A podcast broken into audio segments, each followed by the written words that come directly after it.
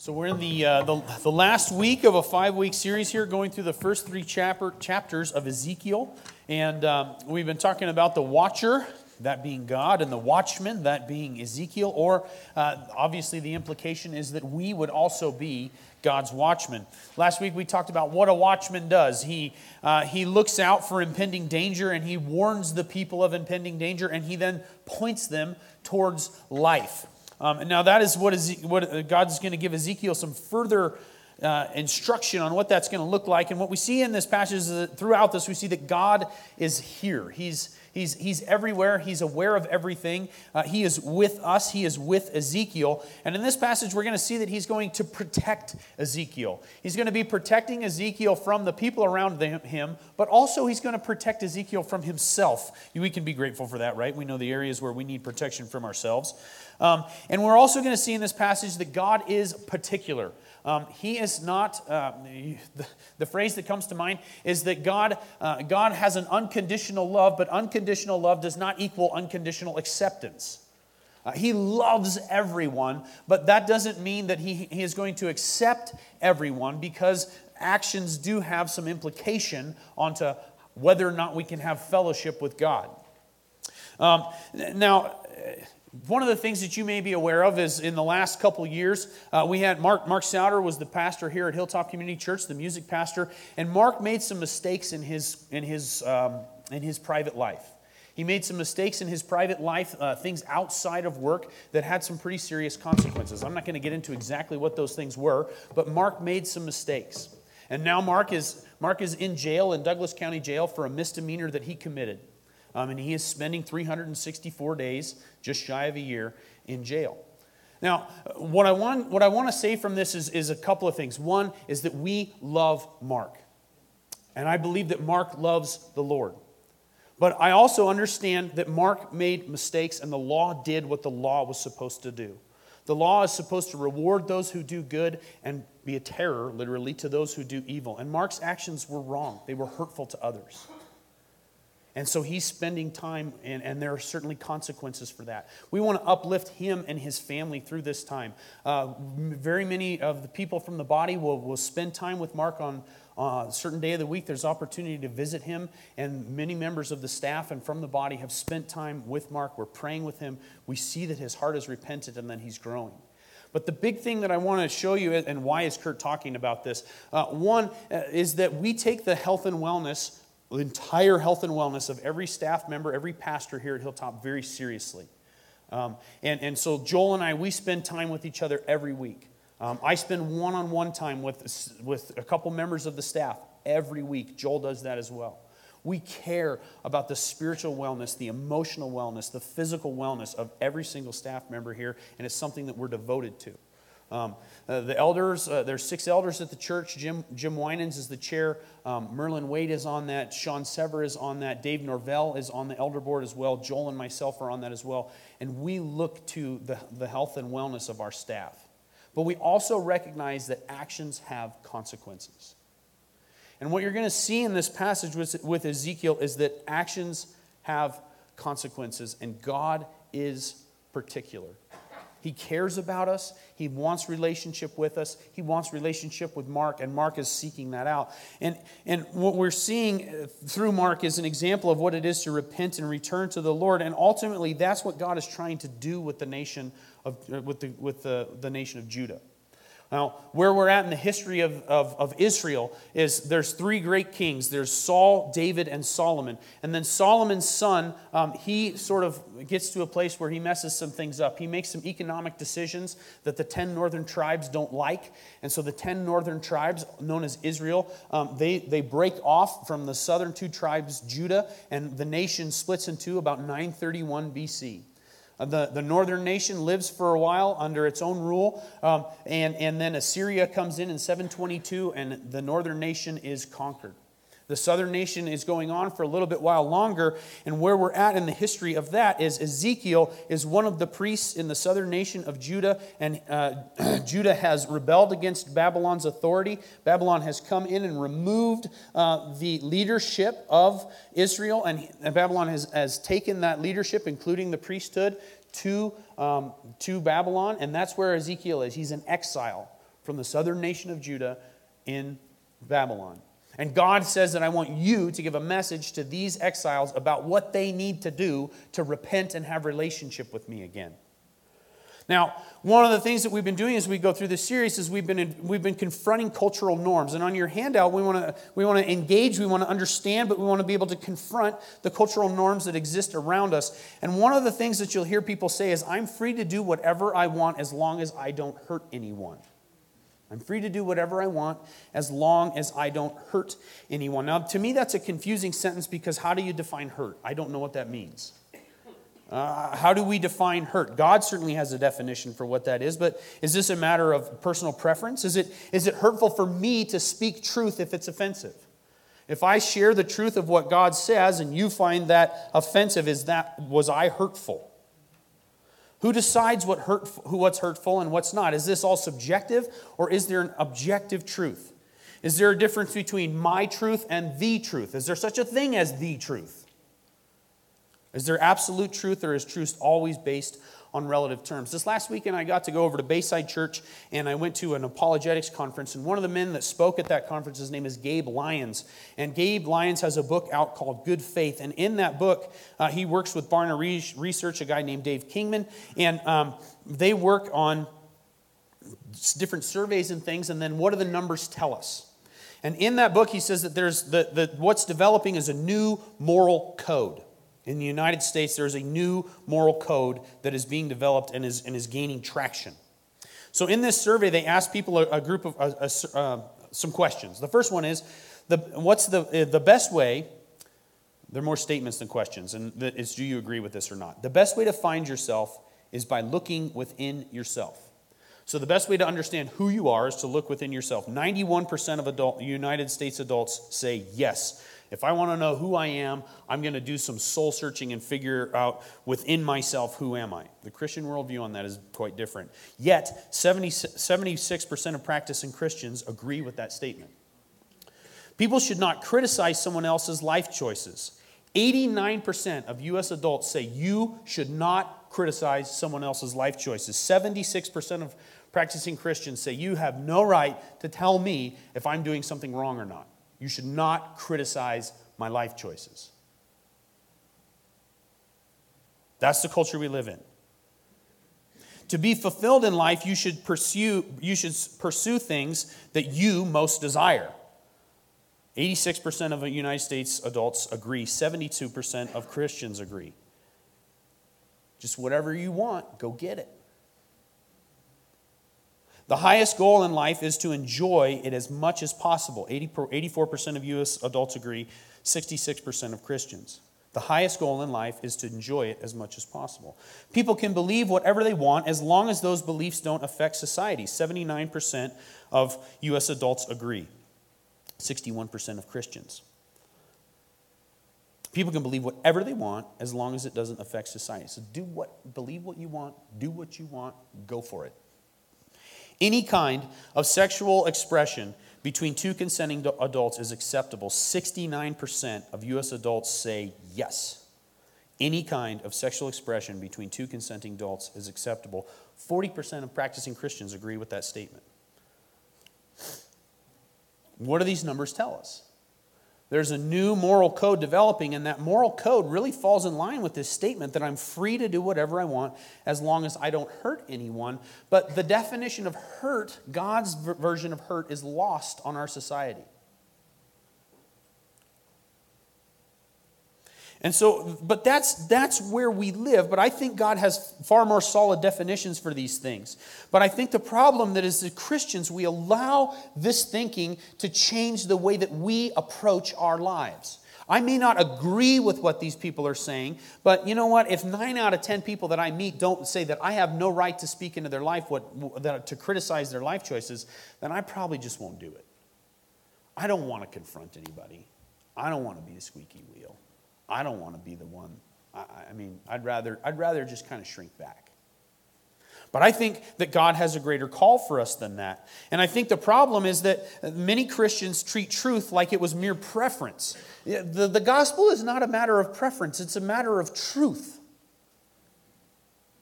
And so what happens is then we give in to our secular or non religious friends and we fail to share.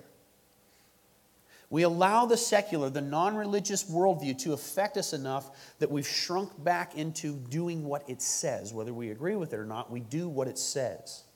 And so I want, I want you to check out this video from Summit Ministries. This guy's going to talk about what secularism has done to the Christian faith.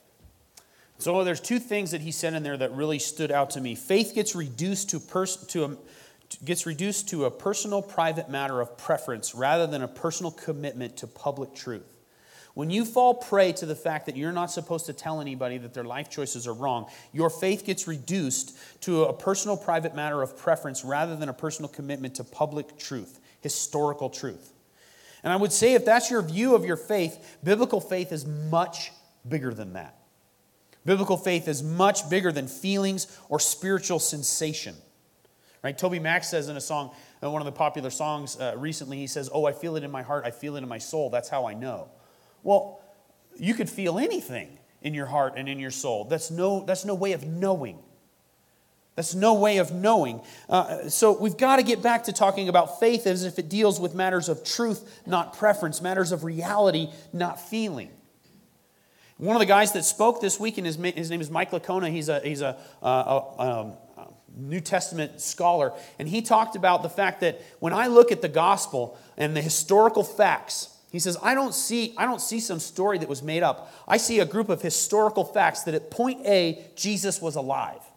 At point B, Jesus died on a Roman cross. And at point C, Jesus was alive again. And I don't view that as some story that somebody made up, but the historical facts point to A, he was alive, B, he was dead, and C, he was alive again. So, and if the resurrection is true, then, then the gospel is true, then Christianity is true, and then I should live like it were true. I don't think or wonder or hope or feel, I know it. Jesus rose from the dead. My faith is real. And so that would change the way that we share him with others, wouldn't it?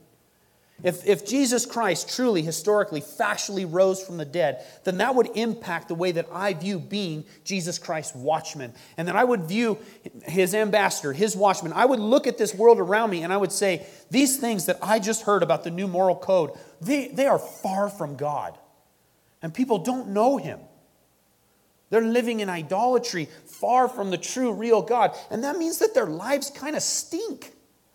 They're not experiencing the fullness of what God had intended. And because God cares about those people and God longs to have relationship with them, I am going to love them and care for them and share Jesus in a winsome way. I'm not going to back down from what I know to be true. No matter how much the society says, no matter what percent, I don't care if it's 99% of the society says you shouldn't share, you shouldn't criticize someone's life choices. If they're not in line with God, then lovingly, right? Criticism can be negative or it can be constructive. You can constructively point them towards Christ. And I think that's what God is going to talk to Ezekiel about in this passage. He's going to tell him, This is how I want you to do it. So, verse 22 of Ezekiel chapter 3, verses 22 and 23 say, The hand of the Lord was on me there, and he said to me, Get up and go out to the plain, and there I will speak to you. So, Ezekiel's in the city. He says, Get up, go out to the plain, and I will speak to you. So, I got up and I went to the plain, and behold, the glory of the Lord was standing there, like the glory which I saw by the river Chebar, and I fell on my face. So, Ezekiel, the mid, midway through Ezekiel chapter 1 through halfway through Ezekiel chapter 3, um, Ezekiel is in the midst of this vision of the glory of God. And God is revealing to him, This is who I am. Um, I'm all powerful. I'm almighty. I'm all knowing. I'm everywhere. I, am sovereign. I'm in control. I'm loving. And I righteously judge, judge sin. He's, he's showing Ezekiel, This is who I am. And then he gives him his call and his commission, and, he, and, then, he, and then he tells him what he's going to do. And here he comes back and he reminds him of his glory. So God protects his watchmen by reminding them of his glory. We see this throughout Scripture. Romans 12, 2 talks about renewing our minds on the, on the truth of God. John 14, 26 says that the Spirit of God will remind us of Jesus' words and actions. God is constantly reminding us of who I am. Uh, I don't remember all the statistics, but he, Gabe Lyons shared in, the, in there that Bible reading is pretty rare actually among Christians. Uh, most people will only do it once or twice a week. Um, and then, then, he, then there were links between how often a Bible was read and, and the behavior of the people. And when it got to four times a week, when people were in their Bible four times a week, the numbers on which they practiced their faith skyrocketed. I mean, it went from like, one of the numbers was the people that share, this one I remember, one of the numbers was the people that share their faith um, under four times, when you read the Bible, under four times a week, the number of people that share their faith was like in, in the 30%. And he said it went up 180%. So it went from 30 to almost everybody's doing it um, when they read their Bible four times a week. So God is, he, he says, I need to remind you of my glory so that you'll live in line with it right? But that's what he does for Ezekiel here. He reminds him of his glory. He shows up to him again. And because he shows up to him again, Ezekiel is going to live in the way that God longs for him to live. But that's a huge part of our faith. That's a huge part of your walk is time with God, understanding his character, knowing his love, knowing his power, knowing his goodness. And when you have that kind of relationship with him, what you find is you live differently.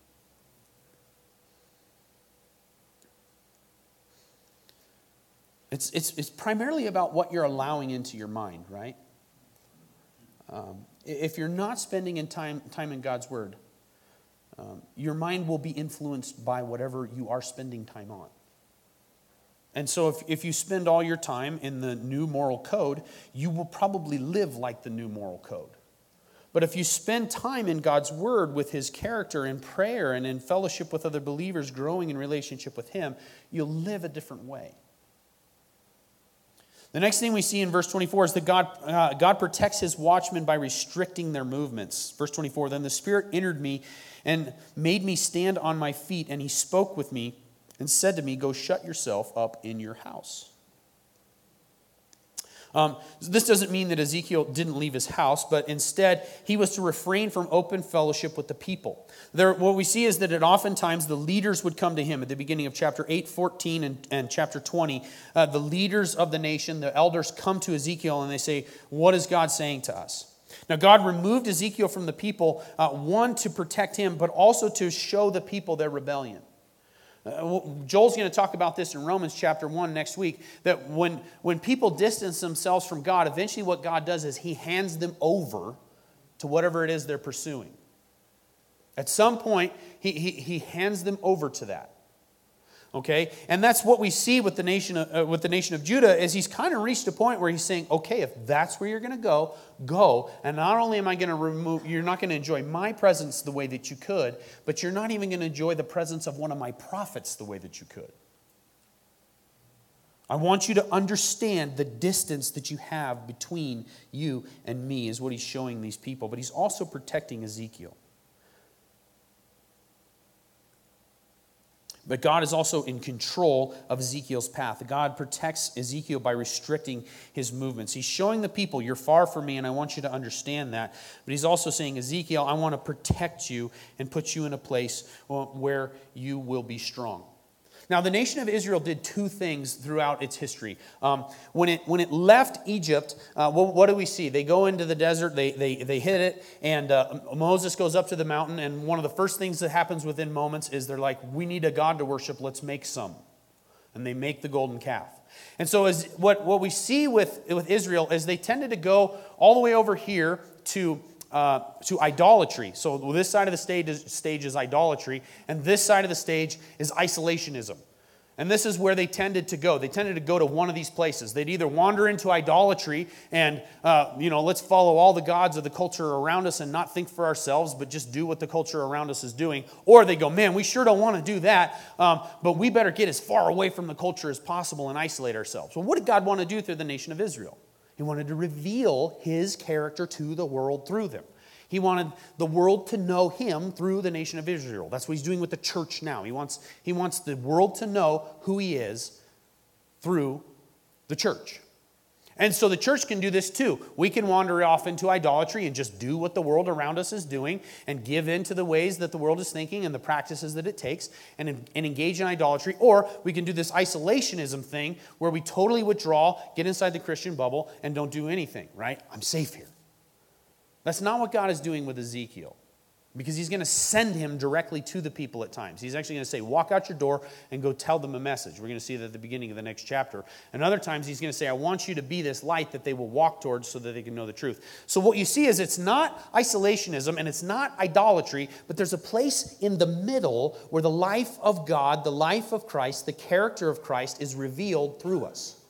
Not in this place of isolationism where we go, the world is so scary, we don't want to go out there. Or this place of idolatry where we go, the world is pretty tantalizing, I think I want to go out there. But in this place where we remain in Christ, we stay true to his truth, and he guides our path. He restricts our movements, not towards idolatry and not towards isolationism, but towards life in him. And in that place, he's revealed. That's what he's doing with Ezekiel. But his movements are restricted. You're not going to go wander out there and be idolatrous like the rest of them. But I also don't want you to go hide in a cave and never talk to the people. You're going to talk to them when I want you to talk to them, and you're going to say to them what I want you to say to them. Verse 25 God's protection does not mean relaxing circumstances. If you haven't figured this out yet, you haven't been following him very long. Verse 25 As for you, Son of Man, they will put ropes on you and bind you with them so that you cannot go out among them. Now, this is most likely figurative language. There's no historical evidence that at one point in time Ezekiel was tied up. Um, what he's saying here is that they, they're, they're not, they're to they're gonna fight against you and what you have to say. They're to try and tie down what you have to say. Don't tell me don't criticize my life choices. Don't tell me what's right and wrong. Don't talk to me about your God. Don't talk to me about the historical evidence of Christ. Don't talk to me about biblical sexuality. Don't talk to me about just be quiet.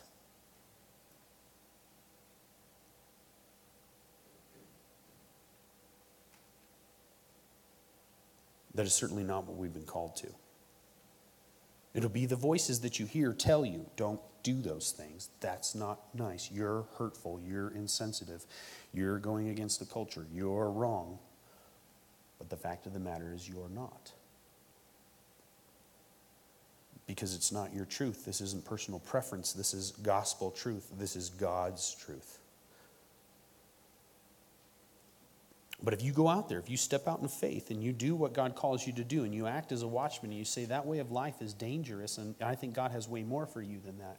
That brand of sexuality is, is, is not God's brand of sexuality. And if you chase after that, you're going to experience hurt because when you give yourself away in that way, you're giving away a part of yourself you never get back. And the emotional damage that comes with that is something that God is trying to protect you from. Biblical sexuality says that sexuality is wonderful, it's great. God created it. It's like fire. It's a wonderful thing when it's in the fireplace. But if the fire jumps out of the fireplace and hops on your carpet, somebody's going to get burned. So keep it where it belongs.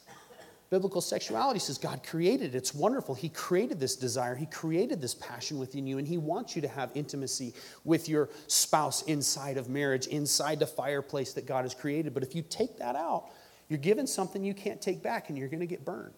God has more for you than that. You act as a watchman. That's dangerous. But instead, let me show you where life is. And you speak the truth. And you do it in a way that's constructive, not destructive. One of the things that's happened in this, this country is we're polarized, right? Everybody either rides a donkey or an elephant, and they all want to stomp each other. But that's not what God says we should do. Now, there are certain things that I get angry at. When we were at the conference, uh, Gabe Lyon shared that, uh, that he, he and his wife, when they go to have their first child, they find out their first child has Down syndrome. They look into the numbers and they find out that nine, this will, crush your heart, nine out of 10 children with Down syndrome are aborted. They, they, parents find out that our child has Down syndrome and they say, kill it. Nine out of 10 times. Now that hurts me and it also makes me a little bit ticked off. So I can wander out there and start slapping people around, Or here's what Gabe did. He said, he said, what we did is we decided that we were going to, ch- we wanted to change those numbers, but we wanted to do it the right way. So what did we do? One, we had our son right? And he showed pictures of his son. The kid's amazing. And he said, Our son enriches our lives in ways that we never saw coming. It's challenging, no doubt. So he said, We put together a 50 page pamphlet. We took pictures of our son and we met other people that had Down, children's, uh, Down, Down syndrome children. And we took pictures and we talked about life with them and the challenges that you face and the joys that come along with it. And we created this 50 page pamphlet. And he said, We took it into the hospital to the OBGYN. And we said, When you ultrasound somebody and you find out that their child has Down syndrome, will you give them this? Will you give them information on what it is to have a child with Down syndrome and the wonderful things that they bring to their life, but also the challenges that they're faced with? Will you give them this? Because we want to see nine out of 10 drop dramatically. And he said, We didn't know what the hospital was going to say, but they said, we were, they, we were shocked, we were amazed, we were, we were glad. They said, We've never had anything like this. We want to give it to parents. And now, that's not just in the hospital back east where he lives, but that's the pamphlet they give out around the country for somebody that so so here there's the constructive way to say that's dangerous. That's wrong. That's hurtful. Don't do that. Let me show you where life is instead and what it is to bless and nurture and care for right? That's the constructive way to reach out to the society and say that's the wrong direction. This is the right direction. Let me tell you and in the process let me tell you about this god who knit that kid together that way He's not an accident. God made him that way, and, and he, he has him come out of my wife's womb so that we could love him, so that we could know him, so that we could nurture him, so that he could, he could build our lives into something we never thought they could be. He's no accident. But there's this wonderful designer who knows what life is, and he makes it happen. And there's this creator that loves us, and there's sin, and we fell, and mankind, uh, there's a way that it ought to be. God created it in, a, in this fashion, and this is the way that it ought to be. And then there was this fall where mankind messed it up, and this is how it is. There's brokenness, and there's sin, and there's idolatry, and there's distance from God. And then, but God has this redemption plan where Jesus comes along, and, and, and, and this, is, this is what it could be. This is what life could be if you follow Jesus Christ. And then he also has this restoration plan. There's fall, there's the way it ought to be. There's sin, uh, or excuse me, there's creation, there's the way it ought to be. There's fall, there's the way that it is. There's redemption, and there's everything that we could have in Christ. And there's also this restoration plan where things get back to the way that they were intended to be. And there's a God who's seen through human history to that. And you could know him, and you could follow him, and you could have relationship with him right? So we want to be constructive when we uh, when we when we move people towards the lord. But but that will not be a relaxing time. If you're looking for easy comfortable retirement or a vacation at the beach jesus probably has some other things in mind for you. Not that you can't do those things but there's more to life than that. Verse 26 and 27, we see that God protects his watchmen by restraining their biases. Verse 26 Moreover, I will make your tongue stick to the roof of your mouth so that you will be mute and cannot be a man who rebukes them, for they are a rebellious house. But when I speak to you, I will open your mouth and you will say to them, Thus says the Lord, He who hears, let him hear, and he who refuses, let him refuse, for they are a rebellious house. What's this muteness? This muteness about? Ezekiel's muteness, uh, one said, commentator says, Ezekiel's muteness will last approximately seven and one half years until, until the fall of Jerusalem. Yet he will deliver several oral messages uh, in the intervening period. The concept of muteness, therefore, is not of total speechlessness throughout the seven and a half years. Rather, Ezekiel is restrained from speaking publicly among the people in contrast to the normal oral ministry of the prophets. So, why does God do this to Ezekiel? One, I think he's protecting Ezekiel from his own biases. Do you remember what, what it said when God gave Ezekiel this ministry? He said, I went away in the rage of my spirit. I was ticked off at the ministry that God gave me. Probably ticked off at his countrymen for living the way that they were. Probably ready to say, It's me against them.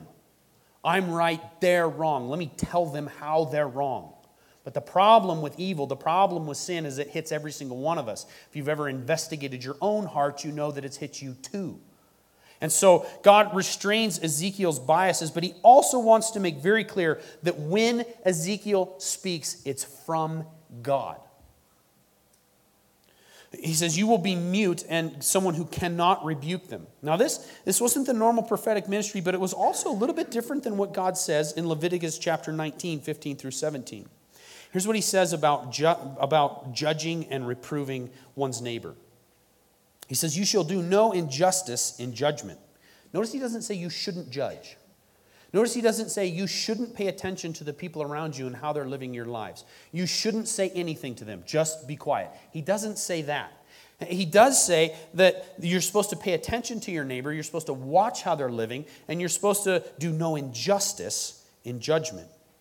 You shall not be partial to the, per, to the poor, nor defer to the great, but you are to judge your neighbor fairly.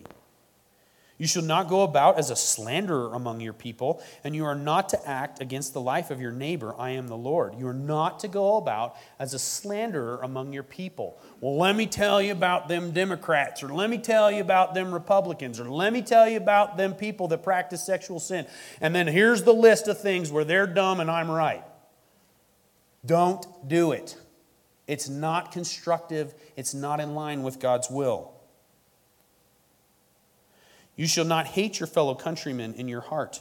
You shall surely, rep- you shall surely reprove your neighbor, but you shall not incur sin because of him. You shall not take your vengeance, nor bear any grudge against the sons of your people, but you shall love your neighbor as yourself.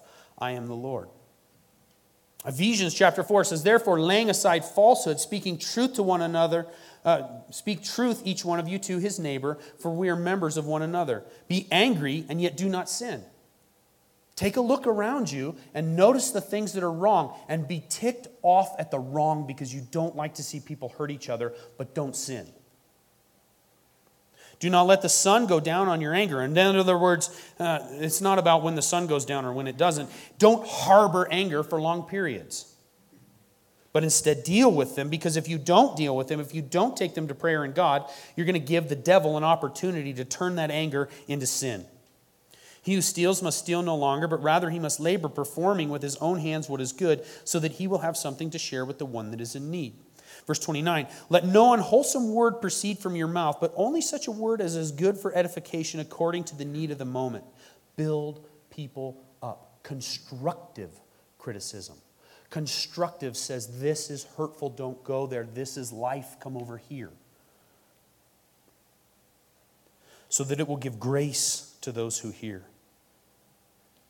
God does not want you to live that lifestyle because you're hurting yourself and the people around you. But let me tell you about this gracious God who deals with the hurt that you've caused other people and will also lead you to a life where you will no longer hurt other people but love and bless them. He'll remove you from selfishness and self centeredness and egotistical living, and He'll take you to a place that is Christ centered and other centered, and you'll live not for your own glory but Christ's glory, and you'll live not for your own pleasure but for the growth of other people. Do not grieve the Holy Spirit of God by whom you were sealed for the day of redemption, but let all bitterness and wrath and clamor and slander be put away from you. Please do this the next time we the next time that there's somebody being put on the Supreme Court. Let all bitterness and wrath and anger and clamor and slander be put away with you, along with all malice. Be kind to one another, tender-hearted, forgiving one another, just as Christ also has forgiven you. See, God wants to protect us from our biases. He wants to restrain our biases. Because our biases may or may not be his biases. The culture around us biases very likely are not what God cares about. And I, I don't want you to hear the wrong thing. God is particular. I don't know that I would call him biased. He says, I care about every single person, and I have a standard that I want you to live in because I know what's best for you. It's the fire in the fireplace. You can take anything in your life and say they're good things so long as they're within God's boundaries. But if you take them out of God's boundaries and you make them idols and you live for them, then they become dangerous. They'll burn you.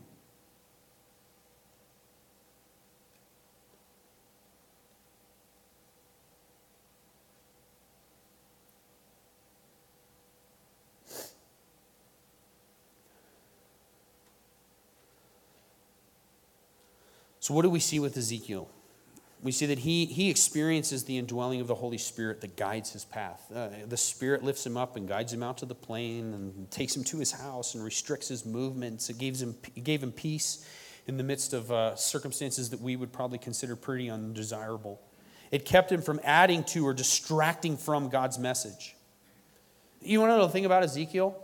Is he was not known for his theology. His secondary theology, um, that's not what he was known for. He wasn't a dispensationalist. He wasn't reformed. He wasn't a Pharisee. He wasn't a Sadducee. Um, the way that he thought about secondary things was not what he was known for. If you're a Christian that's known for those things, spend more time on the love of Christ than you do your secondary theology because you're distracting.